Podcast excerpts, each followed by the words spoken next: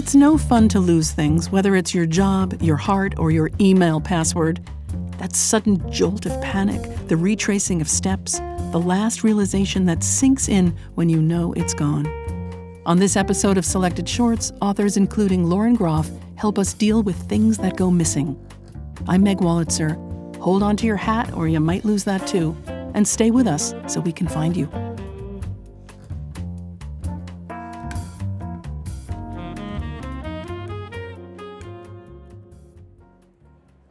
You're listening to Selected Shorts, where our greatest actors transport us through the magic of fiction, one short story at a time.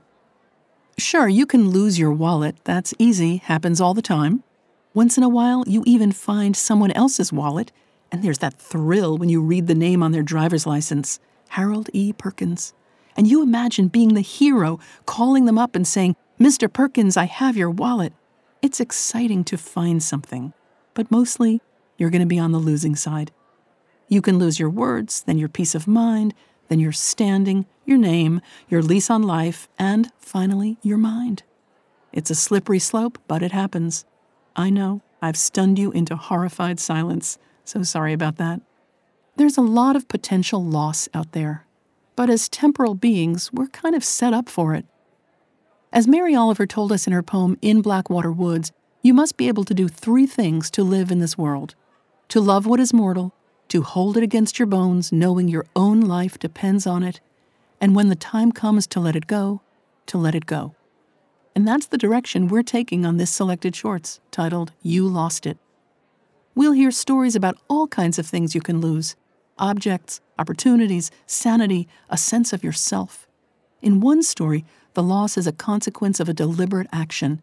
In another, the loss is elemental, something people learn to face in the process of living their lives. And in the third, that loss comes about through supernatural means. Oh, in case anyone thinks they know where this is going, I'll give you a spoiler. Not one story is about death. That would be too easy. If you want stories about death, wait for our episode called Happiness and Fun. Just kidding. Our first piece is by the writer Jac Jemc. Jemc is the author of the novel My Only Wife and short story collections including False Bingo. This story about an unpredictable tete a tete in a coffee shop showcases both her wit and her way with unusual circumstances. And while there are things lost and found in this story, to say more would give it all away. It's read by the stand up comic and actor Helen Hong. She has appeared on series including The Unicorn and Silicon Valley and is a regular on the public radio show Wait, Wait, Don't Tell Me. Here she is performing Jac Jemc's story, any other.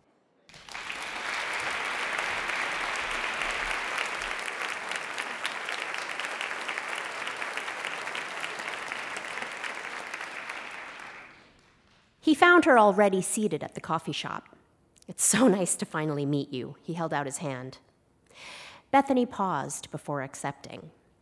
I'm Keith, he said, once her fingers were wrapped in his, and laughed at himself. Of course, you know that. I- I'm sorry, may I? He gestured to the chair across from her. Bethany nodded, wondered why he didn't get himself a cup of coffee first. No use in wasting time, so I'll just ask, he said. Have you made a decision? Bethany responded honestly. She shook her head. Good, then I can still convince you. Keith scooted his chair forward. I know it's a family heirloom, but if you keep it locked away in storage, what difference does it make if you technically own it or someone else does? If you sell it to me, you can visit it. I can loan it to you. We could even agree that you can buy it back at any time. Bethany wondered why it mattered so much to him. That he wanted it so very badly made her want to refuse him the satisfaction. How much are you willing to pay? she asked. Keith blinked rapidly. Well, we discussed $50,000. Bethany frowned. She had learned to do this during negotiations of any kind. Keith filled his lungs. But I'm prepared to go up to $75,000. He looked down at her coffee cup now, ready to wait for her response. Would you get me a refill? she asked. She enjoyed this power. She held it tight. Keith jumped up. Of course. She could feel his relief at stepping away. He ushered her mug over to the counter and asked the barista for a cup of his own as well. She watched him closely as he pulled out a few bills. She examined the repetitive wear of his wallet on his back pocket. She noticed the bevel of the outside heel of his shoes, evidence of uncorrected supination and thriftiness. The money he offered her could be better spent. When Keith returned, he looked expectant, hopeful the delay might have delivered a verdict.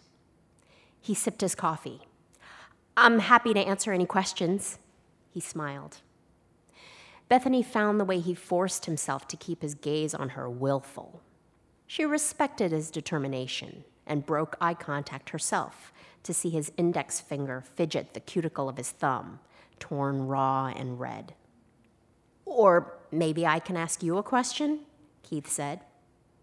What's holding you back? Why not sell it? He lifted his mug to his lips again.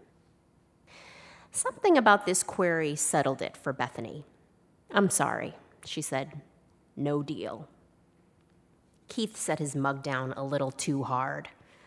Coffee rushed over the edge of the cup and ran down the tilt of the table into his lap. Shoot, he said. He ran to retrieve some napkins, wiping first at the splash on his pants and then mopping at the edges of the mug on the table. Bethany didn't move or speak. When Keith finally resettled, he said, Why? Bethany looked into Keith's eyes for the answer, but all she turned up was the realization that she didn't need to explain it to him. She felt her shoulders flinch, as if the decision mattered little to her, no possibility of reversing it. There's nothing I can do to convince you? She shook her head and tightened her lips. Keith stood, a ball of wet napkins clenched in his fist. Okay, he said, you know where to find me if you change your mind. Blood swamped her heart. Have a good afternoon then. Keith turned away, but spun back again. I don't have it, but if I'd offered a hundred thousand, would that have made a difference? he asked. No, she said. She held out her hand, hoping to end the conversation as it had begun, before she remembered the wad of napkins. She placed her palm back on the table. Then why? All right. Thank you, Joanne. Adrenaline rushed behind the name Joanne, but Bethany maintained her composure. Keith walked away with purpose. He pulled open the door, and Bethany watched through the window as he disappeared right and then crossed back left, changing his mind about where he was headed or unfamiliar with the neighborhood. Bethany wondered what it was Keith had wanted. She wondered what Joanne had to give. She wondered why it felt like it was her place to decide for both of them. But it had all unfolded so easily. She took a last sip of her coffee and gathered her things. A woman in a polished pantsuit walked through the door her eyes looking for someone. She asked at the counter about the man whom she was supposed to meet. Bethany let her fingers fall on the shoulder of the woman as lightly as possible and leaned in. Joanne? The woman's whole body pursed under Bethany's touch. Keep it, she whispered.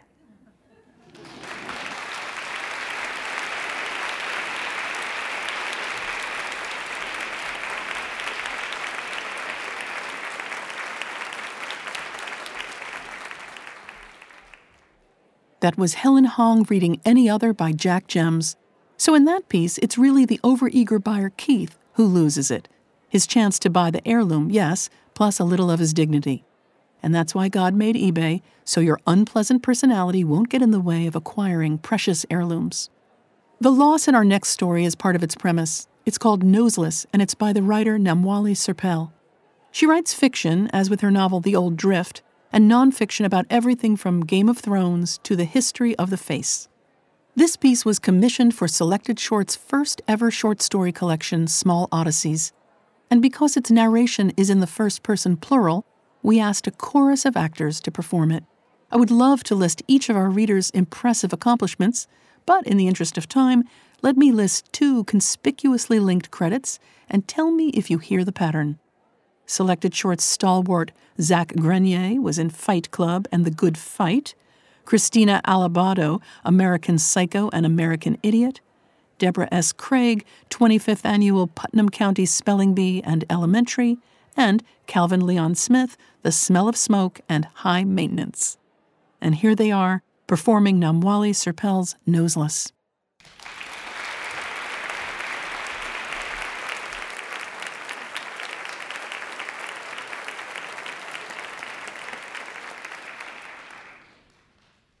We lost our noses one by one. The plague took things away from us and took us away from things. In the chaos, we didn't notice what was missing at first. Like when you move house and leave something behind that reveals itself to be essential months later.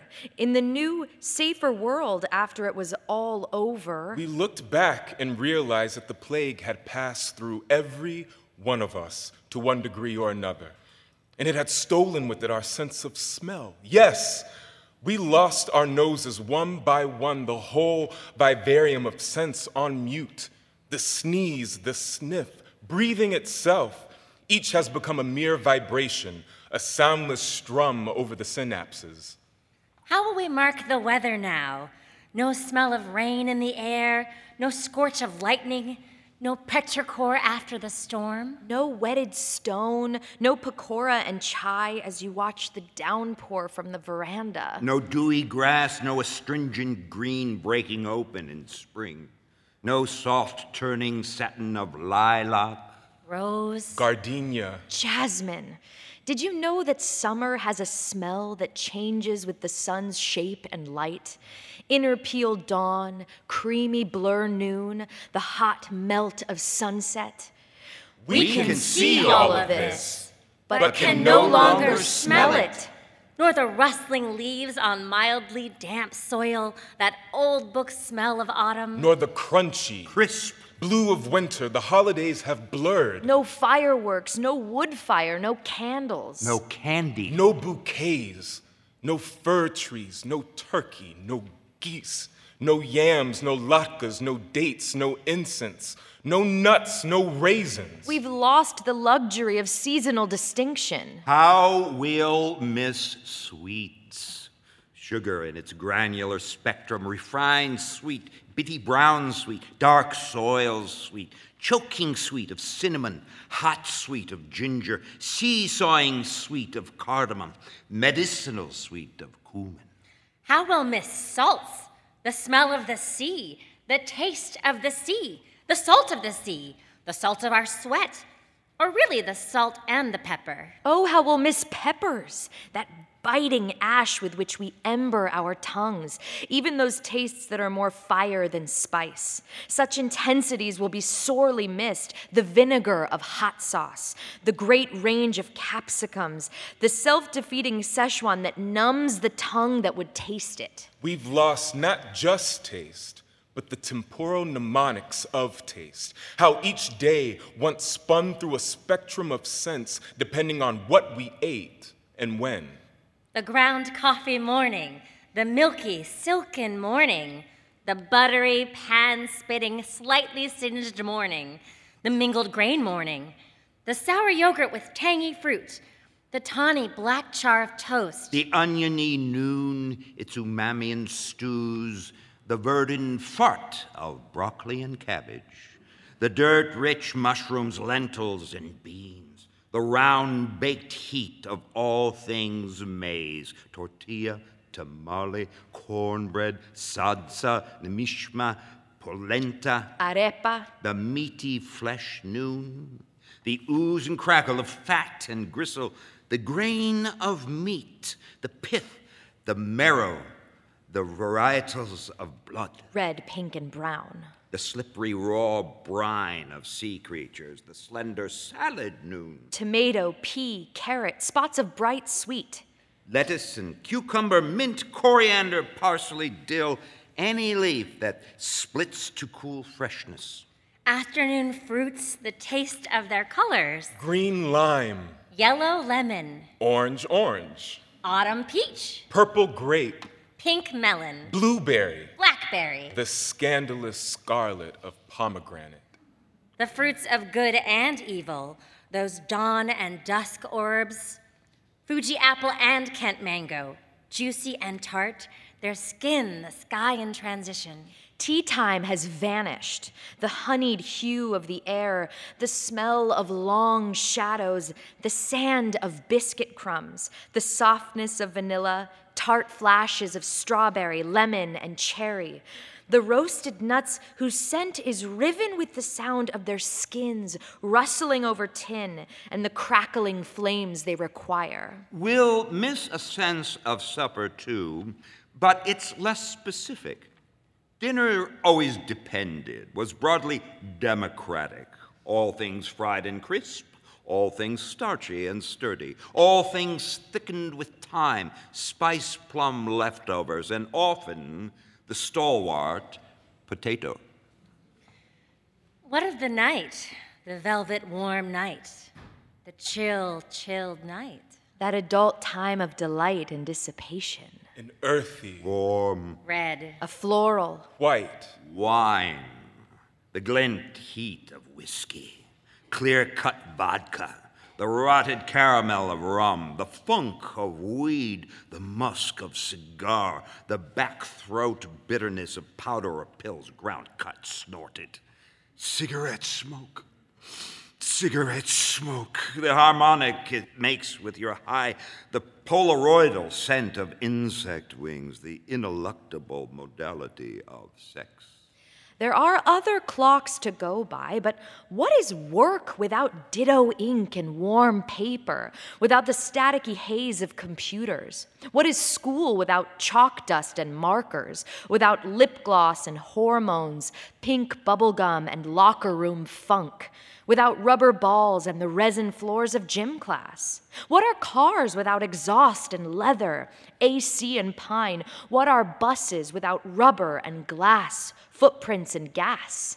What are airplanes without stinky labs perfumed in hand wash, without reheated food, polyester and Velcro, dead air and too many people? At least our bodies all smell the same now. No ammoniacal urine, no poisonous shit, no chocolatey blood, no coppery scab, no truffle of sweat, no egg drop breath, no brackish snot, no vegetal fingernail crud. And no fragrant skin warmed emollients to cover it up either. Except everything is Vaseline now. But no, even Vaseline is lost. That faintest waxy smear. At least capital has bared its arbitrary face.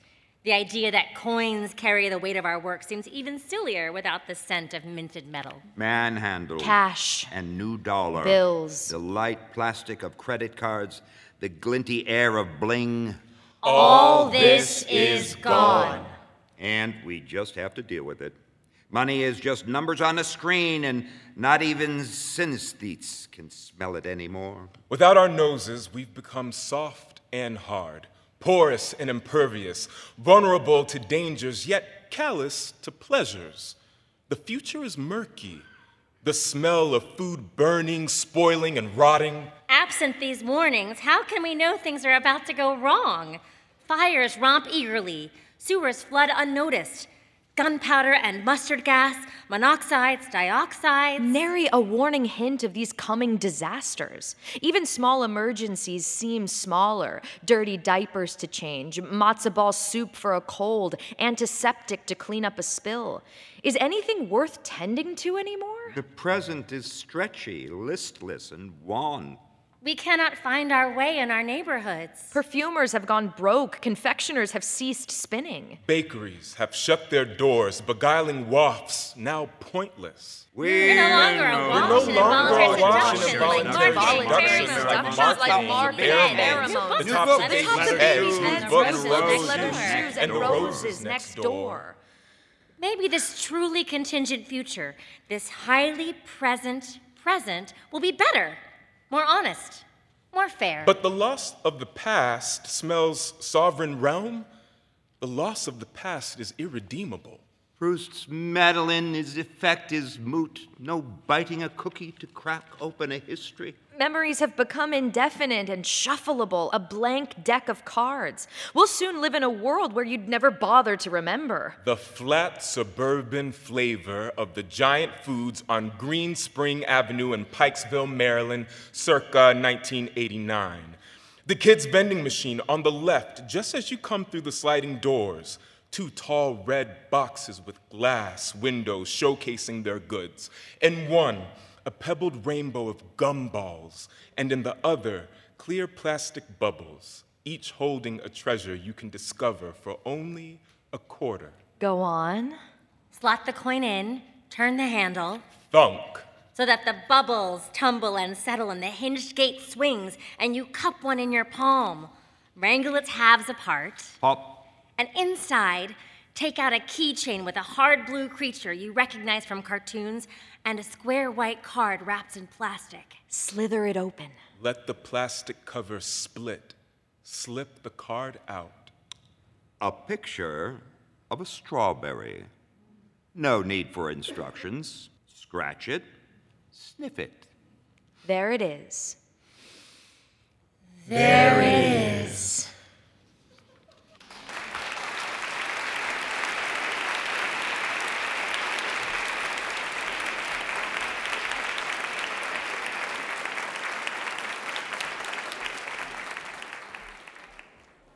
That was Calvin Leon Smith, Deborah S. Craig, Kyrstina Alabado, and Zach Grenier performing Noseless by Namwali Serpell. It's probably no surprise to learn that piece was written in the middle of 2020 as COVID deprived many of their sense of smell. We spoke with one of the actors, Deborah S. Craig, about her take on the story. It's really about what we've lost in the pandemic and just the sensations and memories and things that we've lost. And it was really, ironically, eye opening for me to think about the sense of smells that we have lost when you lose your sense of taste and smell. And it made me really think about how our memories are intertwined by experiences that use all of our senses. And it was a great coming back into the world, thinking about what we experience as humans when we're not isolated in a room by ourselves. That was Deborah S. Craig backstage at Symphony Space. When we return, Lauren Groff brings us the beach, adolescence, and unrequited love all at once. I'm Meg Wolitzer. You're listening to Selected Shorts, recorded live in performance at Symphony Space in New York City and at other venues nationwide.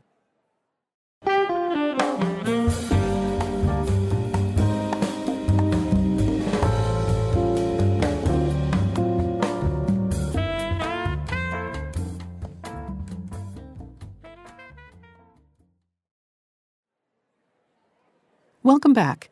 This is Selected Shorts, where our greatest actors transport us through the magic of fiction, one short story at a time. I'm Meg Wolitzer.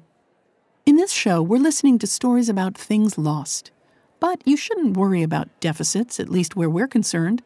If you missed the stories from our first half, you can stream the Selected Shorts podcast anytime. Find it on your favorite podcasting platform or go to selectedshorts.org and click on the subscribe button. And please let your friends and followers know so they don't lose out either. Our next tale of someone losing something is by Lauren Groff. She's the author of the novels Fates and Furies and Matrix, as well as story collections including Florida. She's got a way of making intimate relationships feel relatable and lyrically expansive at the same time. Whether her characters are adults or children, she treats them with equal seriousness and care. She builds a life detail by detail on the page and then carefully and brilliantly excavates it. You'll see what I mean in this story about adolescent infatuation and what comes after. Reading the story is Crystal Dickinson. She's known for series including The Chi and lots of New York theater, such as Colored Water at the Public Theater. Here's Such Small Islands by Lauren Groff.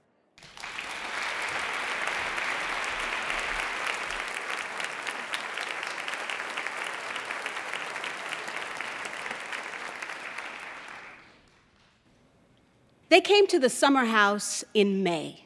There was still a bite to the salty air, and the hydrangeas clenched their fists, wary of blooming.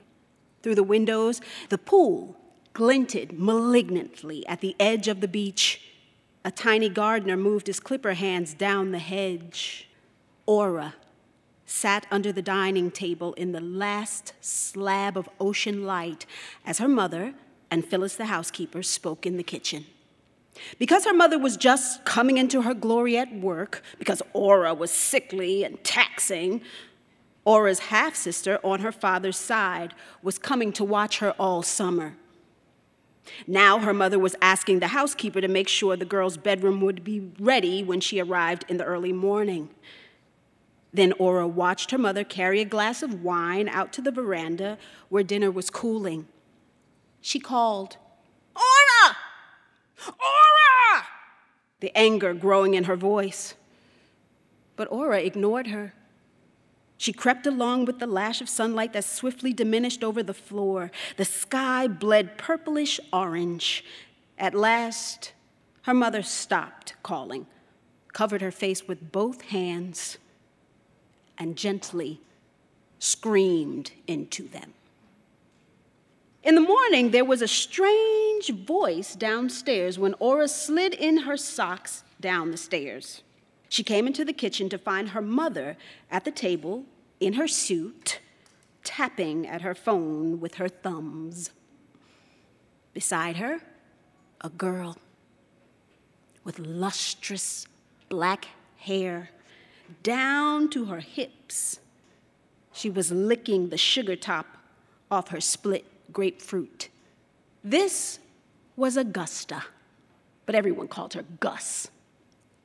Gus held out her arms, but Aura said, No, you're a stranger. Silly, of course you know me. Gus laughed. We're sisters. We saw each other all the time before our dad and your mom got divorced. But Aura's mother, who brooked no fools, said that Aura had only been two then. Of course she couldn't remember, and their dad barely had time to see her. Then she smiled tightly, as if in conciliation, and said, You haven't been out to the island before. No, Gus said. My mom would never let me come. That's right, Aura's mother said. And in her face, Aura saw first dislike, then a slow victory, because Gus was here. Aura's mother had won. She loved winning. Well, her mother said, standing. As they discussed over the phone, she would be gone a lot this summer, and there would be times she probably wouldn't make it back to the island for a few days at a time. Phyllis would take care of food and whatever else they needed. Her assistant had sent Gus the information about the Jeep, or his medications, the beaches they could go to with their badges. Still, for good measure, she handed Gus a thick printout. Be good. Love you, she said kissing her daughter's head.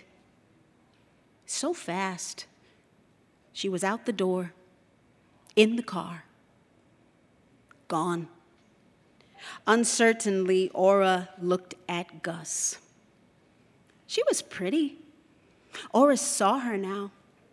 Her lips were thin, but she had a smile that spread so broadly it seemed to touch her tiny earlobes and her teeth gleamed like pearls.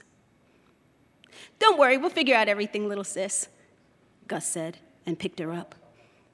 Aura pressed her face into her neck and inhaled her marvelous smell like apples and pine trees and the kind of candies that look like colored glass that was when something in her began to burn.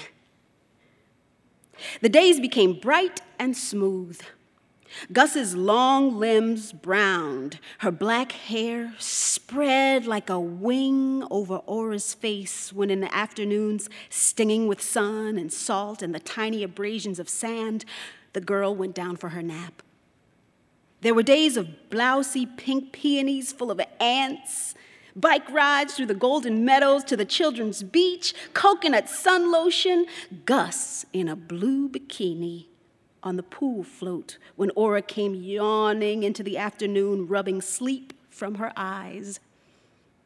They ate strawberry ice cream, watching the sunset over the private beach. Aura refused to go to bed at night anywhere but Gus's bed, but woke in her own room with the rocking horse in the corner, gazing at her with boggled horror. One day, down on the sand, as Aura wove strange landscapes out of bladder bladderwrack and eelgrass, Gus sighed and said, This is heaven.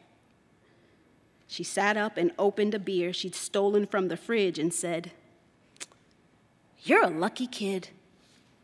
Your whole life is what people like me pinch our pennies to have for a single measly week every year. Aura tried to think of what this would mean, but couldn't. But you are people like me, Aura said. Gus looked at her and smiled a little. Maybe, she said. I will be. Soon, Aura's mother's absences went from just a few days at a time to four, then five days. Each night, when she called to apologize, Aura heard the city bleating behind her, and Aura felt relieved that she too wasn't in the city, that her mother was. It's okay, Aura told her. Gus and me are perfect without you. Gus and I, honey, her mother said, but absently. She hadn't even been listening. By mid June, they began to go to the beach cafe to eat dinner once or twice a week, and soon Gus had friends. The boys, who had ropey muscles in their legs from carrying trays over sand. The boys, who sat at the bar with their collars turned up against their sunburned cheeks. Gus leaned back in her chair in her jean cutoffs and bikini top and laughed up at those who came by to talk to her and played with her hair and drank the beers they slipped her because she wasn't yet legal to drink in public. When they rode their bikes home through the thick dark, she sang songs, and hearing her made Aura feel as though the whole night were somehow bursting out of her the sleek marshlands covered with darkness, the cobbled streets, the giant pale moon, Gus singing and gliding in great smooth arcs back and forth across the dark path, her black hair flicking behind her body. But one morning, as Aura slid thumping down the stairs, there was a disturbance of voices, and she came into the breakfast room to find a boy in a pink shirt, soft with age, an expensive constellation of holes on one shoulder, leaning close to Gus and murmuring. Phyllis put down the plates of eggs before them, shooting spikes out of her eyes. Thanks, Gus said in a strange voice. The housekeeper gave a sniff and went out. The boy saw Aura and said, What weak, withered shrimp is this? Because at his expensive college, he was studying drama. Gus flushed and said too loudly, My little sister! and opened her arms. And Aura clutched her, hiding her face from the boy. There was a new smell to Gus, a swollenness to her lip that Aura wanted to pinch thin again. The boy was called Oz, short for Oscar. And when he finally walked off, Aura was relieved to have gotten rid of him. But she watched him from the front porch because Gus did and felt outraged when he went only to the house next door, a giant gray thing with turrets. Gus said in a low voice, Oh, I like him so much. Aura turned away to make a face. She wasn't surprised when he was back hours later, and again they watched from the front porch as he jogged up the drive. Aura willed her eyes to hurt him. His giant limbs, his lacrosse hands, his bare shining chest. He had a fanny pack at his waist with a pin in it for his nut allergies. It seems like that little bag should look stupid, Gus said as though to herself, watching him. But I don't know. He somehow pulls it off. Oz leapt up the steps, palmed Aura's head like a ball, came into the house, and later kissed Gus in the pool for the entire time they thought she was napping. Now wasn't just Gus and Aura, it was Gus and Aura and Oz. He drove the kind of car that had no walls, so their whole bodies were terrifyingly exposed to the wind. He picked Aura up and threw her in the pool, though she screamed and kicked, and when she surfaced, wept. During hide and seek, he didn't even try to find Aura, just pressed Gus against the pool house while crouched in the hydrangeas. Aura ripped up handfuls of grass. He was too much, too large, too loud. Something about him ate up all the air and left others gasping. After Oz, Aura wasn't allowed to fall asleep in Gus's bed. She was bullied into sleep by that hateful rocking horse in her own room. At the 4th of July water fight in the center of town, Aura watched hopeful as the firefighters turned their great hoses in Oz's direction, but he wasn't knocked down. And when things became too wild, he tucked Aura under his arm as though she were a rugby ball and pushed through the crowds. When she couldn't stop crying at the indignity of being carried like that, Gus said in a hard voice, Looks like someone needs her nap. Aura felt so wounded. She was inconsolable, and not even popsicles would help.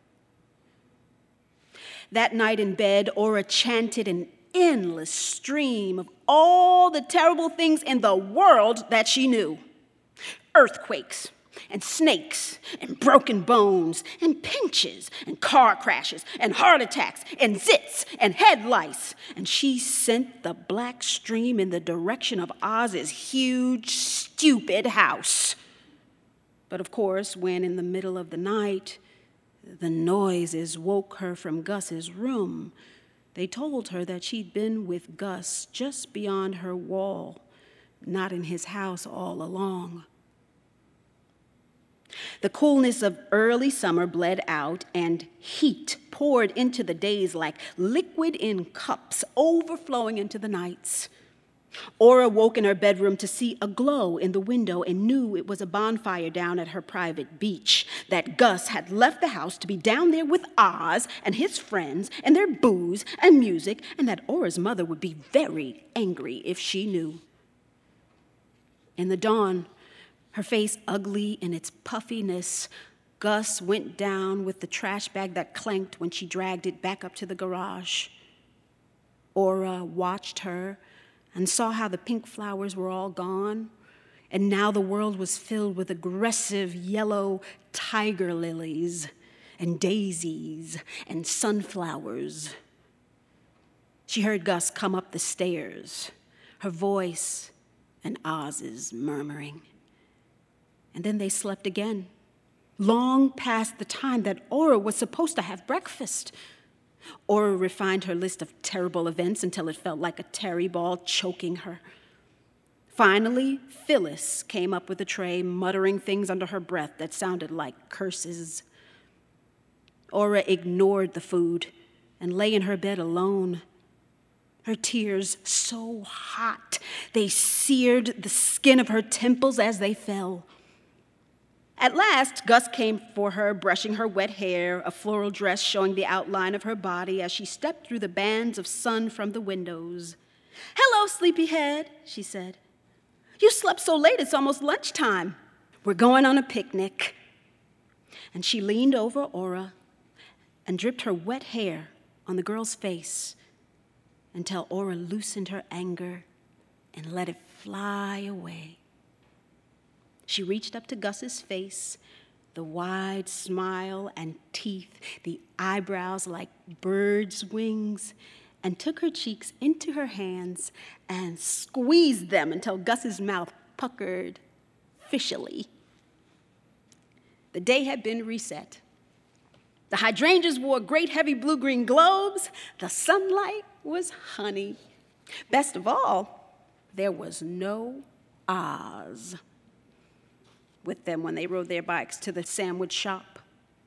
Every part of Aura rejoiced that this would be a day like the beginning of summer, slow and clean and soft, just Gus and her, their serious talks and the long, gentle silences.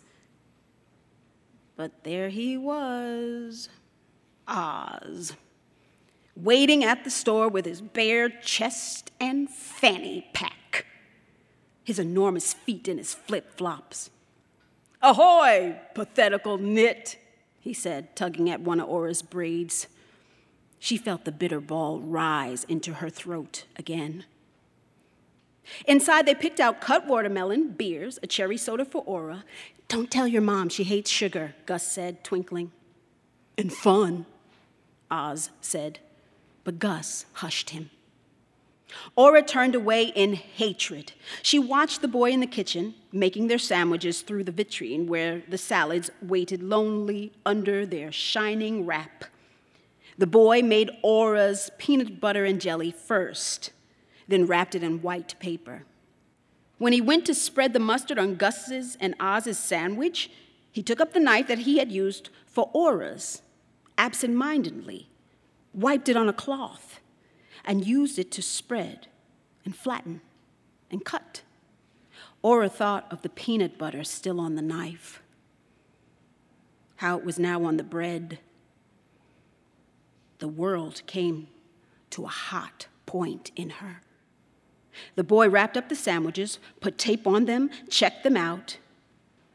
Aura watched. She knew. She said nothing. The ride out to the hidden cove was hot. There was a smashed cat with blood on its teeth at the intersection, and it smelled like panic. Oz was impatient with how slowly Aura rode and kept shouting, Come on, Pokey! over his shoulder. Aura looked only at the blacktop rushing by and emptied her head of thoughts and made her legs go even slower. At last, they got off their bikes. The ocean was a strange dark blue, and the wind had picked up and was blowing tiny pieces of sand in their faces. They climbed down the cliffs to the beach where Gus spread the blanket. At this time of the day, the beach was in shadow, and the little caves in the cliffs seemed endlessly deep. Oz kicked off his shoes and dropped the fanny pack and sprinted into the waves, and soon he stood shining with water and saying, Come on, Gus, my sweet. Gus flushed and bit back a laugh and told Aura to make her a giant sandcastle, then took off her dress and joined him, and they held hands until they were past where the breakers crashed in the smoother waves beyond. Then their heads were close together. Aura knew they were doing that thing again, even though she was there to see them, even though they had left her all by herself on the beach and she was still a little child and should never be left alone. The thing in her grew so large it blinded her. She began to dig with her metal shovel wildly like a dog, throwing sand everywhere on the blanket, on the basket of food, on her clothes, on their shoes, on their cell phones. She dug and dug, and hours or even days probably passed, she thought, until she was in a hole so deep her eyes were at water level and there were heaps of sand everywhere. At last, Gus and Oz stood over her hole panting and dripping, saying how incredible it was that such a tiny girl could dig so fast in such a deep hole, too. Gus shook out the blanket and unearthed the basket. Oz pulled Aura out of the hole and into the colder wind. She saw with satisfaction that the sand had buried everything clothing, shoes, fanny pack, cell phones. Lunchtime, he said. I'm starved. Aura stood with a finger in her mouth, tasting salt and sand, watching Gus unpack the forks, the watermelon, the drinks. When she took the sandwiches out, Aura yelled, Not hungry! and ran off toward the caves and the cliffs. Gus called after her, but Oz said, She wants to be like that, just let her go. In Aura's cave, the stone was cold and smooth, and it was chillier here, though out of the wind. There were seashells heaped in a corner, a pulsing black to her back.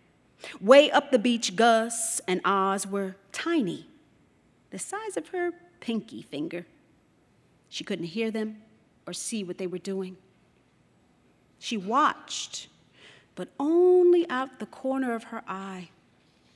For a long time, nothing happened and the knowledge she'd held like a little flame in her dwindled and almost blew out. But then, Suddenly, Gus leapt up. She began kicking frantically at the mounds of sand. She fell to her knees and dug with her hands. She ran back to Oz. She bent over him. She ran off. Oz slowly laid his body down. Aura closed her eyes. The cool rock cupped her. The seagulls screamed. The waves beat a steady time. She didn't mean to, but she fell asleep. When she woke, it was much later. The beach had filled with afternoon light. The blanket was empty, and a red light was flashing up where they had parked their bikes. Up and down the beach, there were strangers walking along, calling her name. Aura! They called. Aura! But none of them was Gus. Not one wore her hair flicking in the wind, her cool face, her long smile. So Aura stayed quiet, crouched she was just a tiny thing after all, at least when measured against the weight of so much rock. She was just a little nothing beside the grasping, hissing ocean stretched all the way to the edge of the sky.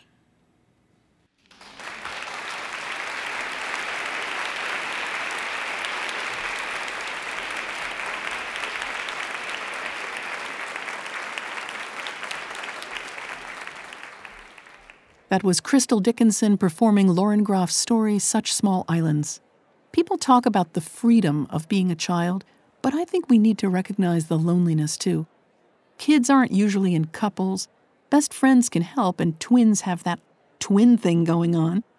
When an intriguing person turns their attention to you, the experience can be powerful.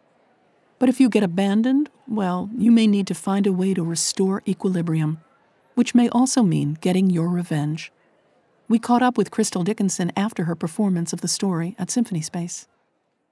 It is so haunting. What I always love about whenever I perform selected shorts or listen to them, there's some surprise, some twist, some turn that you didn't expect.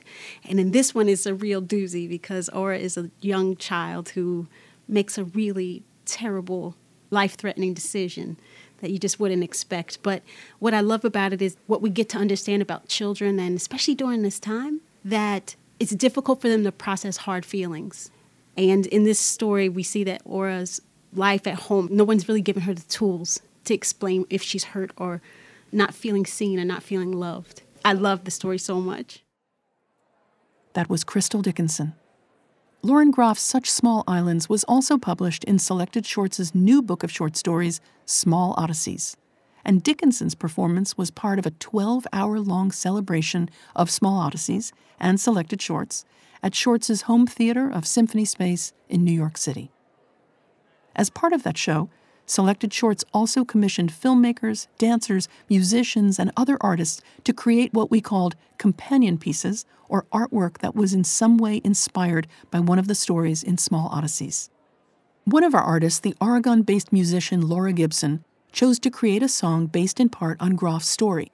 She's a singer songwriter with albums such as Empire Builder and Goners, and she did NPR's very first Tiny Desk concert. She plays with a backing band sometimes and solo sometimes, but this was one of her first compositions with a device called a looper. I was backstage at this performance and it was mesmerizing. This is Laura Gibson performing Such Small Islands.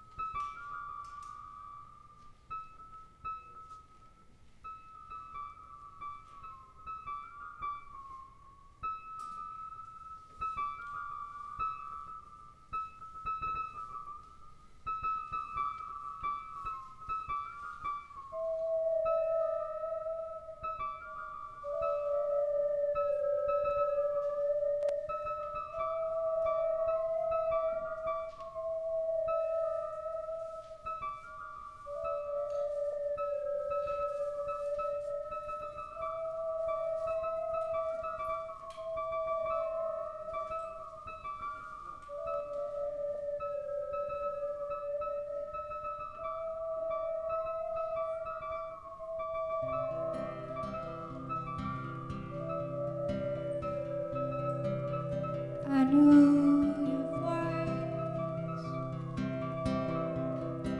too bright for the morning. Your floral dress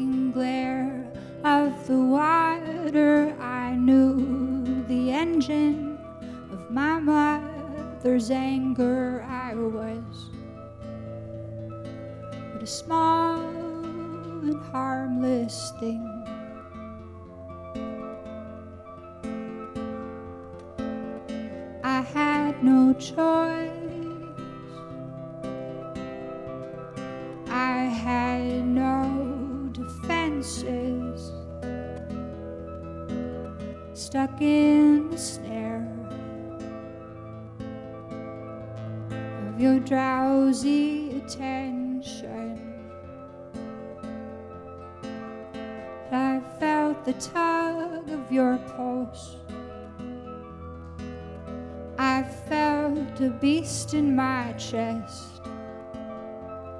I was but a small and harmless thing.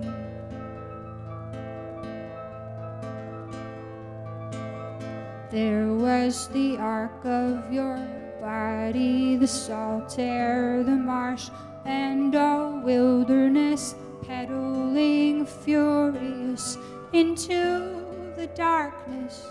I felt the night sliding out of me. When you let me drink from your cup,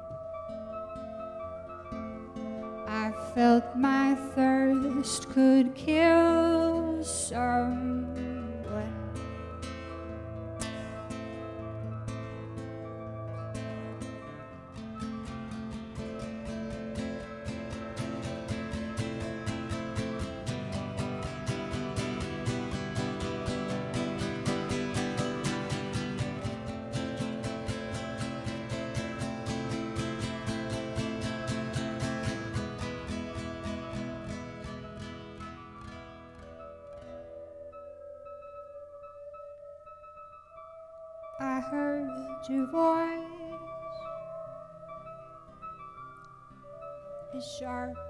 A blade, sweeten the poison. I took to the shade, hard on the cloth of my blouse. I felt the beast clawing out. I was but a small and harmless thing. I was, after all, a small and helpless thing.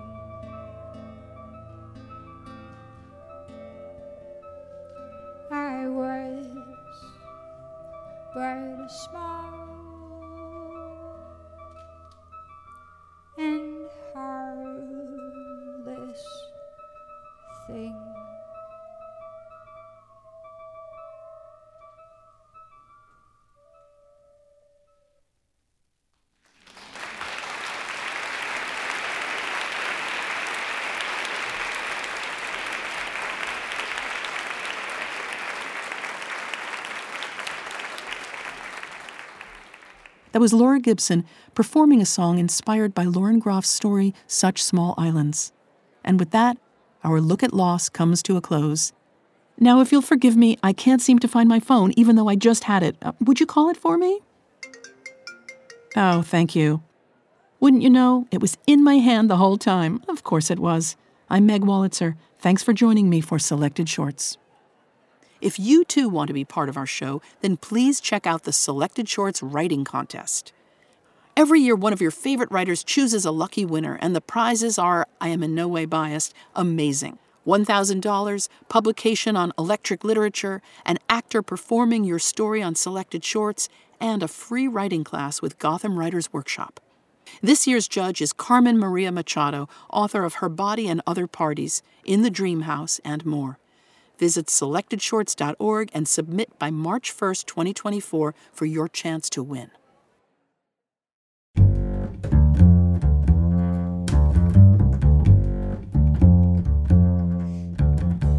Selected Shorts is produced by Jennifer Brennan. Our literary team is Matthew Love, Drew Richardson, and Vivienne Woodward.